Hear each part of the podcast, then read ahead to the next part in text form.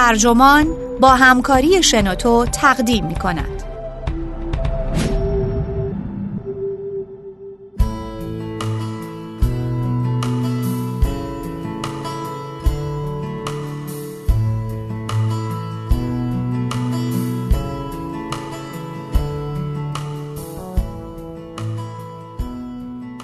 انسانها دلداده اخبار بد، خاطرات غمانگیز و چهره های عصبی هستند. نویسنده جیکوب بوراک مترجم میترا دانشور منبع ایان ترجمه شده در وبسایت ترجمان گوینده اکرم عبدی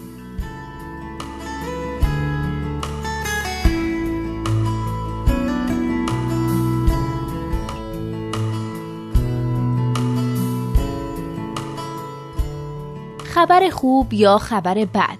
کدومو می‌خواید اول بشنوید؟ اگه انتخابتون خبر بده تنها نیستید. انتخاب اکثر آدم ها همینه. اما چرا؟ انبوهی از تحقیقات نشون میده که ما انسان ها سوگیری شدیدی به مسائل منفی داریم. تجربه های بد در مقایسه با اتفاقات خوشایند اثر بسیار بیشتری بر ما می‌گذارند. طوری که یک روانشناس مشهور معتقده تأثیر یک اتفاق ناخوشایند بر ذهن ما پنج برابر اتفاقی خوشاینده اما بدبینی چه فایده ای داره؟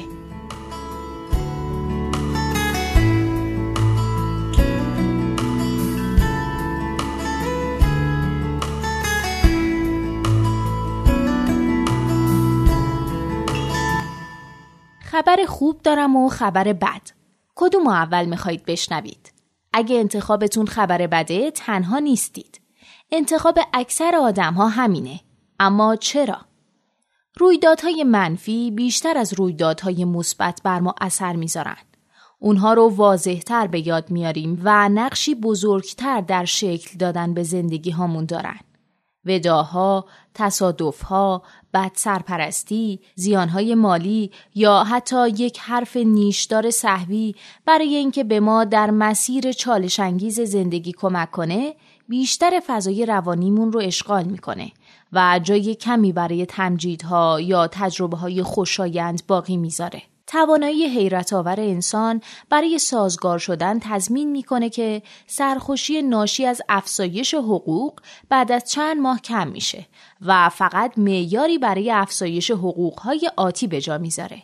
ما درد رو حس می‌کنیم اما نبودنش رو نه. صدها مطالعه علمی از سراسر جهان سوگیری منفیگرای ما رو تایید می‌کنه در حالی که یک روز خوب اثر ماندگاری بر روز بعدش نداره یک روز بعد بست پیدا می‌کنه ما داده های منفی رو سریعتر و کاملتر از داده های مثبت پردازش می‌کنیم و این قبیل داده ها اثری طولانی تر بر ما دارن. از نظر اجتماعی برای اجتناب از وجهه بد بیشتر از ایجاد شهرتی خوب زمان صرف می‌کنیم. از نظر احساسی در مقایسه با تلاش برای تجربه حالی خوب به زحمت زیادی میافتیم تا حالمون بد نشه. بدبین ها گرایش دارن سلامت خودشون رو دقیق تر از خوشبین ها ارزیابی کنن. در این عصر نزاکت سیاسی نکات منفی برجسته و ظاهرا موثق تر هستند. مردم حتی نوزادان شش ماهه صورتی عصبانی رو سریعتر در جمعیت کشف می‌کنن. اما در تشخیص صورتی خوشحال کنتر هستند. در واقع مهم نیست که ما چند لبخند در یک جمعیت ببینیم. همیشه ابتدا صورت عصبانی رو پیدا می کنیم. سیستمی که با استفاده از اون احساسات صورت رو تشخیص میدیم در ناحیه‌ای از مغز به نام بادامه قرار گرفته و طبیعت ما رو در کل بازتاب میده. ریک هانسون عصب روانشناس و مدرس ارشد مرکز علوم گریتر گود در دانشگاه کالیفرنیا میگه دو سوم نورون ها در بادامه مربوط به اخبار بد هستند. بلافاصله واکنش نشون میدن و اون رو در حافظه طولانی مدتمون ذخیره می‌کنن. این همون چیزیه که باعث واکنش مبارزه یا گریز میشه. نوعی غریزه بقا که بر اساس توانایی های ما طراحی شده تا از حافظه برای ارزیابی سریع تهدیدها استفاده کنه. در مقایسه دوازده ثانیه طول می‌کشه تا اخبار خوب از حافظه موقت به حافظه طولانی مدت منتقل بشن. اجداد باستانی ما عاقلانه تر می‌دیدند که از هر ریسمانی که شبیه ماره فرار کنند به جای اینکه قبل از تصمیم گیری برای اینکه چه کار باید کرد اون رو به دقت بررسی کنند این گرایش ملالاور و قنبار راه ورودش به زبان شفاهی رو هم پیدا می‌کنه. چنانکه تقریبا دو سوم از کلمات انگلیسی بیان کننده ابعاد منفی اشیا هستند در فهرست واژگانی که ما برای توصیف افراد استفاده می کنیم این رقم به درصد حیرت آور 74 می‌رسه و تنها انگلیسی به این شکل نیست. به جز هلندی تمام زبانهای دیگه به یس و تیرگی متمایل هستند. ما اونقدر به نگرش منفی اخت گرفتیم که این حالت به خوابهامون هم نفوذ می‌کنه.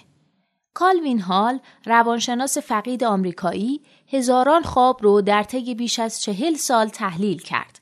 دریافت که شایع ترین احساس استرابه و همراه با احساسات منفی مثل شرمندگی، از دست دادن پرواز و تهدیدهای خشونت آمیز. این احساسات بسیار بیشتر از احساسات مثبت تکرار می شد. مطالعه‌ای در سال 1988 دریافت که در بین ساکنین کشورهای توسعه یافته مردان آمریکایی بالاترین میزان خوابهای پرخاشگرانه رو دارند. چیزی در حدود 50 درصد از کل مردان در مقایسه با 32 درصد از مردان هلندی که ظاهرا به طرز فوق‌العاده‌ای گروه مثبتی هستند. یکی از اولین محققانی که جهتگیری منفی ما رو بررسی کرد دانیل کانمن روانشناس پرینستونی و برنده جایزه نوبل 2002 بود که به دلیل پیشگامی در حوزه اقتصاد رفتاری شهرت داره. کانمن در سال 1983 عبارت زیان گریزی رو اختراع کرد تا یافته های خودش رو تشریح کنه. او پی برد که ما بیشتر از اینکه از منفعت لذت ببریم برای زیان ماتم می‌گیریم. ناراحتی پس از زیان مالی همیشه بیشتر از شادی بعد از کسب همون مقدار پول احساس میشه. با میستر روانشناسی که حالا استاد دانشگاه ایالتی فلوریداست توضیح بیشتری درباره این مفهوم داده. او در سال 2001 نوشت قرنها تلاش ادبی و اندیشه مذهبی زندگی انسان رو همچون تقلایی بین نیروهای خوب و بد ترسیم کرده. در سطح متافیزیکی خدایان اهریمنی یا شیاطین طرف مقابل نیروهای الهی آفرینش و نظم هستند. در سطح فردی وسوسه ها و قرایز مخرب در برابر تلاش برای فضیلت و نودوستی و خورسندی می جنگند. خوب و بد از اولین کلمات و مفاهیمی هستند که کودکان و حتی حیوانات خانگی یاد می‌گیرند. با میستر و تیمش بعد از مرور صدها مقاله منتشر شده گزارش کردند که یافته کانمند رو میشه به تمام حوزه های زندگی بست داد. عشق، کار، خانواده، یادگیری، شبکه های اجتماعی و غیره. بعد قدرتمندتر از خوب است. آنها در مقاله اصلیشون که با همین نام منتشر شد به چنین نتیجه ای رسیدن. به پیروی از مقاله با میستر، پاول روزین و ادوارد رویزمن دو روانشناس از دانشگاه پنسیلوانیا خیلی زود به عبارت سوگیری منفی متوسل شدند تا یافته های خودشون رو نشون بدن. اینکه رویدادهای منفی به طور ویژه مصری هستند. محققان دانشگاه پنسیلوانیا در مقالشون در سال 2001 مثالی میارن.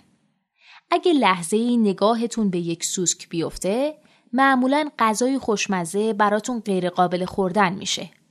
اما پدیده معکوس یعنی مقدار زیادی سوسک در یک بشقاب که کنارش هم غذای مورد علاقه شما رو گذاشتن باور نکردنیه. به شکل متعادلتر ظرفی از غذایی رو در نظر بگیرید که دوست ندارید. باقالی، ماهی یا هر چیز دیگه. چه چیزی می‌تونید کنار اون بذارید که اون غذا رو براتون مطلوب کنه؟ به عبارت دیگه چه چیز می‌تونه ضد سوسک باشه؟ خب هیچ چیز. اونها بحث می‌کنن که وقتی صحبت از چیزی منفیه تماسی حداقلی کافیه تا اون چیز رو از بیخوبون کنار بذارید. از بین کل سوگیری های شناختی، سوگیری منفی چه بسا بیشترین اثر رو بر زندگیمون داره. با این حال زمانه فرق کرده. ما دیگه در ساوانا پرسه نمی‌زنیم و با عذابهای شدید طبیعت و زندگی در حرکت مواجه نیستیم. غریزه ای که از ما در بیشتر سالهای تکاملمون حفاظت کرد حالا اغلب نوعی مانع هستش روابط صمیمی ما رو تهدید می‌کنه و همینطور تیمهای کاری ما رو تضعیف می‌کنه. جان گاتمن روانشناس دانشگاه واشنگتن و متخصص بحث ثبات در ازدواجه. او کسی بود که نشون داد بود تاریکمون چقدر می‌تونه دمار از روزگار ما در بیاره. گاتمن در سال 1992 فرمولی پیدا کرد تا فقط با صرف 15 دقیقه با زوجی که به تازگی ازدواج کرده بودند احتمال طلاق رو با دقت بیش از 90 درصد پیش بینی کنه. او این زمان رو صرف ارزیابی نسبت احساسات مثبت به منفی می کرد که بین دو نفر در حالات و زبان بدن تبادل می شد. گاتمن بعدا گزارش کرد که اگه قرار بود رابطه حفظ بشه زوجین نیاز داشتن تا به نسبت جادویی حداقل پنج احساس مثبت به ازای هر احساس منفی برسن. بنابراین اگر از غور زدن به شریک زندگیتون برای کارهای خونه فارغ شدید حتما خیلی زود اون رو پنج بار تحسین کنید. زوجهایی که تا طلاق پیش رفتن چهار اظهار نظر منفی در برابر سه نظر مثبت داشتند. زوجهایی که با هم سازگار شدند اما به شکلی مشمعز کننده نرخی حدود 20 به یک رو نشون دادند که موهبتی برای رابطه است. اما احتمالا برای شریک زندگی که به کمک صادقانه برای پیشرفتن در جهان نیاز داره چندان مفید نیست.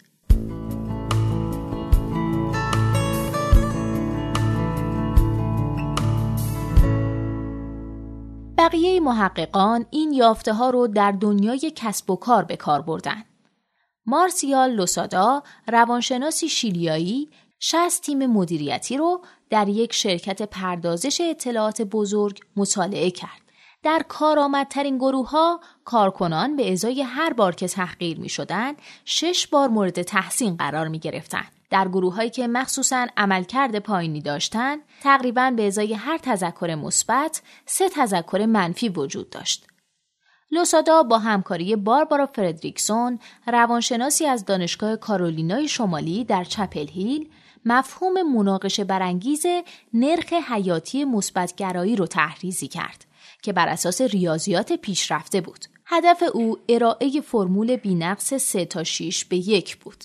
به عبارت دیگه به گفته محققان شنیدن تحسین بین 3 تا 6 بار بیشتر از انتقاد باعث حفظ رضایت کارمند، موفقیت در عشق و اکثر معیارهای دیگه در یک زندگی پر رونق و شاد میشه. این فرمول در مقاله با عنوان اثر مثبت و پویایی پیچیده انسان کامیاب در مجله معتبر امریکن سایکولوژیست در سال 2005 منتشر شد.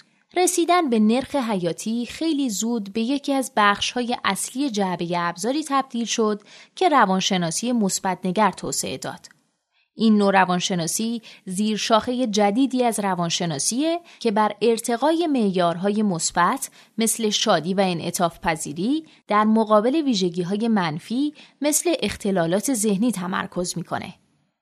البته این نسبت موجب واکنش های منفی هم شد که نیکولاس براون دانشجوی مقطع ارشد روانشناسی در دانشگاه لندن شرقی آغازگرش بود و فکر می‌کرد ریاضیات مزخرفه. براون سراغ آلن سوکال ریاضیدان دانشگاه نیویورک و دانشگاه لندن رفت. سوکال به او کمک کرد تا فرمول رو در مقاله‌ای به نام پویایی پیچیده تفکر آرزومند نرخ حیاتی مثبتگرایی تبیین کنه. مقاله فردریکسون و لوسادا از اون زمان تا حدی کنار گذاشته شده و فردریکسون به طور کامل اون رو رد کرده. در نهایت شاید هیچ راهی برای فرو نشاندن سوگیری منفی ذهنمون وجود نداشته باشه. با ناتوانی در غلبه بر این سوگیری منفی با تحسین، تصدیق، فرمولهای جادویی و مشابه اون شاید زمان اون رسیده که مزیتی رو بپذیریم که قابلیت منفی نگری به ما اعطا می‌کنه. مخصوصا توانایی سریح دیدن واقعیت و در ادامه روند سازگار شدن و جان سالم به در بردن. در واقع مطالعات نشون میدن که افراد افسرده شاید غمگین تر باشن اما عاقلتر هم هستن که تجسمی از حرف مشهور ساموئل تیلور کالریجه. این واقع گرایی غمافزا به شخص غمگین درک صحیحتری از واقعیت میده مخصوصا از نظر جایگاه خودش در جهان و تواناییش برای اثرگذاری بر رویدادها. وقتی صحبت از حل تضادها در صحنه جهانی میشه سوگیری منفی باید بخشی از ماجرا باشه مناقشات بین المللی با تفکر مثبت و بدون مقدار عظیمی از واقع گرایی حل نمیشه در نهایت به هر دو چشمانداز نیاز داریم تا به ما کمک کنه منابع رو تقسیم کنیم برای صلح مذاکره کنیم و با هم کنار بیاییم. در مقاله‌ای که در ماه ژوئن امسال در مجله Behavioral and Brain Science منتشر شد، تیمی که هدایتش بر عهده جان هیبینگ دانشمند سیاسی دانشگاه نبراسکا لینکلن بود بحث کرد که تفاوت بین محافظ کارها و لیبرالها تا حدی با واکنش های روانشناختی و فیزیولوژیکی اونها به امور منفی در محیط تبیین پذیره. اونها میگن که در مقایسه با لیبرال ها محافظ کارها گرایش دارند به ثبت واکنش های شدیدتر فیزیولوژیکی به محرک های منفی و همینطور صرف منابع روانی بیشتر برای اون. این قضیه شاید توضیح بده که چرا حامیان سنت و ثبات اغلب به جنگ حامیان اصلاحات میرن و چرا نقطه تعادل این مسابقه تنابکشی یعنی میانه میدان اغلب جاییه که در انتها به اون می‌رسیم. ماه نوامبر سال گذشته دنیل کانمن در یادبود روز جهانی حقوق بشر مصاحبه‌ای به زبان عبری با صندوق اسرائیل جدید انجام داد. در این مصاحبه او به اثری اشاره کرد که سوگیری منفی ممکنه بر مذاکرات صلح اسرائیلی فلسطینی داشته باشه. کانمن مدعی شد که این سوگیری مشوق دیدگاه های جنگ طلب که معمولا بر خطر یا ضرر آنی تاکید می‌کنه و علیه پیشنهادات صلح آمیز که بر احتمال مزایای آتی تاکید می‌کنه هستند. او پیشنهاد کرد که بهترین رهبران دیدگاهی ارائه میدن که در اون منافع آتی برای جبران خطرات حاضر در صلح به اندازه کافی چشمگیر باشند. با این حال بدون یک فرمول جادویی نگرش منفی در هر دو طرف غالبه.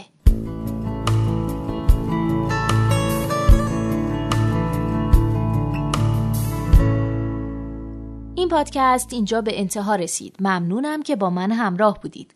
اگه شما هم ایده ای دارید که فکر می‌کنید می‌تونه برای بقیه جالب باشه اون رو در قالب یه فایل صوتی در سایت شنوتو و یا اپلیکیشن اون با بقیه دوستاتون به اشتراک بگذارید. ممنونم. شنوتو سرویس اشتراک گذاری فایل های صوتی www.shenoto.com